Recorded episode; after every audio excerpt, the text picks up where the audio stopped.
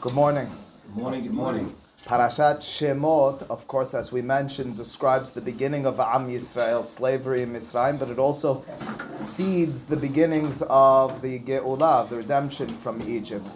And the truth is, if you scan the Pisukim, but really beginning with the words of the Hachamim, before we make our way to the Pisukim, Rabbi Akiva in the Midrash calls attention to who seem to have brought forth this Geulah. Of course, it's Moshe Rabbeinu through Hakadosh Baruch Hu's guidance, etc. But in the pesukim, it's women. Bizchut Nashim Tzidkaniot Nigalu. Where our Geulah from Misraim, from Egypt, was precipitated, was seeded by the actions of the righteous women. And in truth, the Midrash goes on to describe there and elsewhere how tahata tapua orarticha, how the women had the uh, wherewithal, the courage, the ability to, against the decree of Paro, realize the necessity of continuing to procreate, to bring forth children, and to grow the nation. The Gemara in Masechet Sotan Daf Yod Bet describes how Miriam, of course, a woman, had to convince her father, the Gadol Hador, the Gemara describes Amram, who, to, uh, although he had separated from his wife Yocheved, to come back together. And in turn, all the other women followed suit, and all men followed suit as well, where they had separated, feeling that it was futile, it was inappropriate for them to be having children if the son was going to be killed anyway by Paro. Miriam says, You've done worse than Paro, because whereas Paro decreed against the males, the boys who are born, you have brought forth no children at all, not even women, convincing Amram was a woman, his daughter Miriam. The Pesukim, in the most simple sense, describe all of our protagonists, all of our heroes in the first stages of Geulah from Misraim, the redemption from Egypt, as being women as well. It was the daughter of Paro, a woman who has the courage to save uh, Moshe. It was his mother who describes, who, whom the Torah describes as understanding a way to not just kill him. It is the two miyaledot, the two midwives, whom the Hachamim understand that Shifra and Pua as being Miriam and Yocheved, but then being women, most significantly, the individuals, the people who propelled, who powered Geulah, the strength, the courage against the decrees, against the ways of the Egyptians. I'd like to, for a moment or two, focus on that. What is it that the Torah and in turn the Hachamim in highlighting uh, see in the uh, ways of women, in the character traits, the midot of women that were the central and guiding light with regards to Geulah, redemption from Egypt? And I would begin with nothing having to do with women at all, but in today's day and age, literally, that midah of during times of sakana, times of danger, difficulty, circumstances which are uncertain, nonetheless acting with conviction. That is women, and that today is the young men and some women, many women who stand on the front lines in uh, the land of Israel. The Tzahal. And what I mean by that is, and I've expressed this with a smile on more than one occasion, and that is that it could not, as tragic and as difficult as it sounds, and as ironic as it is, it could not be that a war in our country was led by 40 year olds or 30 year olds who have a lot of strength as well. It needs to be 20 year olds. It's sad because 20 year olds are so young, but it's reality because they're also in that refreshing naivete. They have an intuition, they have an inspiration, they have a courage, they have a realization that against all odds, this is a time of danger. But do you realize what we're dealing with? Do you understand what's at stake? How could I not put my life on the line? And when you deal with people who got older, people who age, uh, both in terms of wisdom but also in terms of conventional wisdom, we, and I speak um, as myself included, become uh, accustomed to the conventional wisdom. I watch over myself before I stand up per se for what's right. It needs to be sometimes the people, or oftentimes the individuals, who are imbued, who are instilled with that conviction of this is what's right. It's a time of danger, so what? To be leading us. That, I believe, is the vision of the Torah and the description of the Hachamim with regards to that midah, that character trait of women. And I'd like to portray it further from the words of Hachamim in surprising places. You see the Gemara in two places, the best of my knowledge, in Masechet Shabbat and Daf Lamed Gimal, and in Masechet Kiddushin on Daf Ayin describes something that doesn't sound very positive with regards to women. It says that Nashim da'atan kalot. Women have da'at, knowledge, intellect, that is kal, that is uh, weak, that's light. Uh, that doesn't sound very flattering. And it stands in stark contrast. The Gemara in Masechet Nida on Daf Memhe, where the Gemara says that women have a bina yetera. Now, bina yetera means additional. Bina we oftentimes equate with da'at. Atahonen adam da'at um lamed le'enosh bina.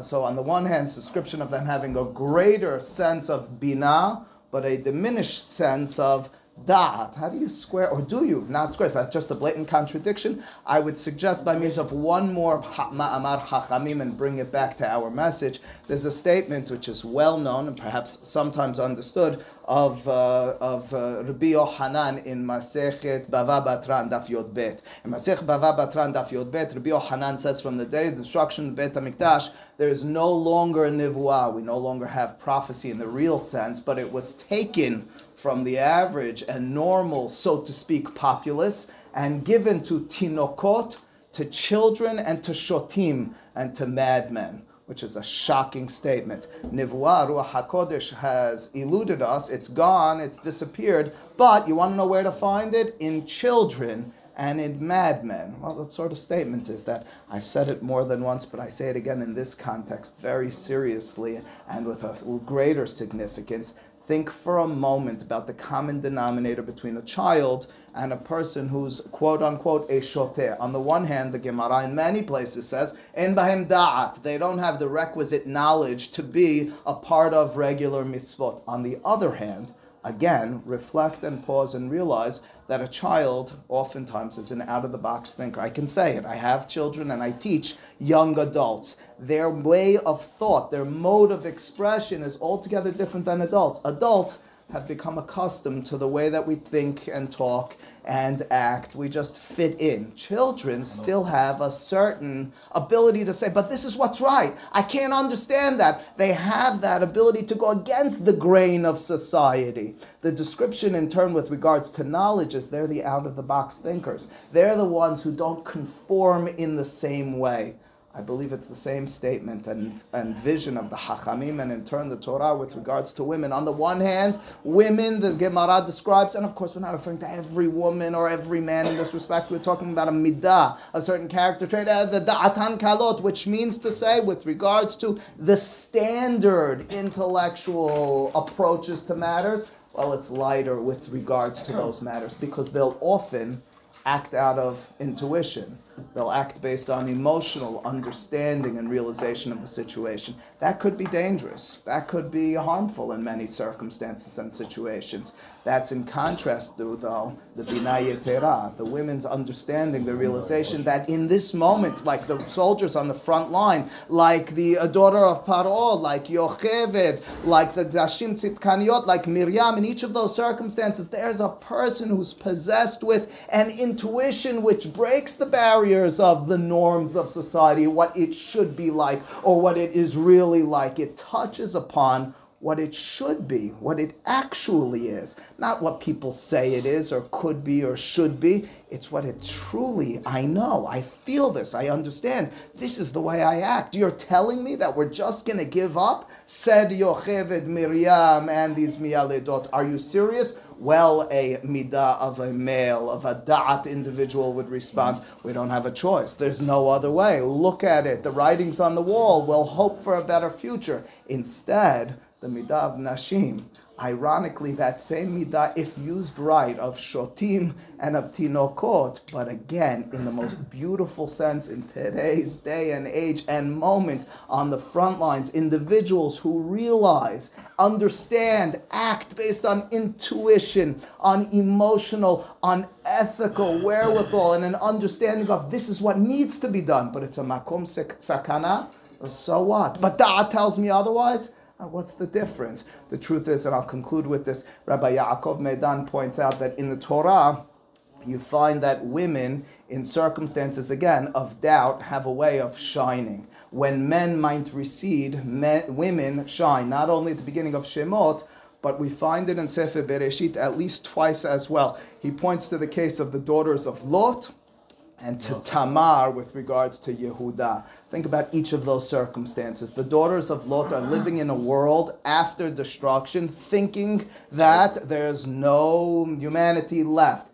It's not simple to have relations with your father. It's not a easy act, but they realize and are possessed, and we're not whitewashing and suggesting that it was all beautiful, but we are noticing in the act, so to speak, of Yibum, the hard and difficult decision to say, this is what needs to be done. We need to intoxicate our father, who also believes this, but he won't act upon it. He's got too much da'at. He doesn't have enough bina. And Yehuda, the daughter-in-law, excuse me, and Tamar, the daughter-in-law of Yehuda as well, in a circumstance, a situation where she realizes that her two previous husbands have passed away and her father-in-law won't continue the legacy of the family through this third child, understands she needs to take the matter into her own hands. It's a makom sakana, it's a doubtful situation. It's where the society and context within which you're living might say, don't do this, mabisir, inappropriate. Da'at might take hold of each of us and say, don't fight, don't defend, don't do what's right.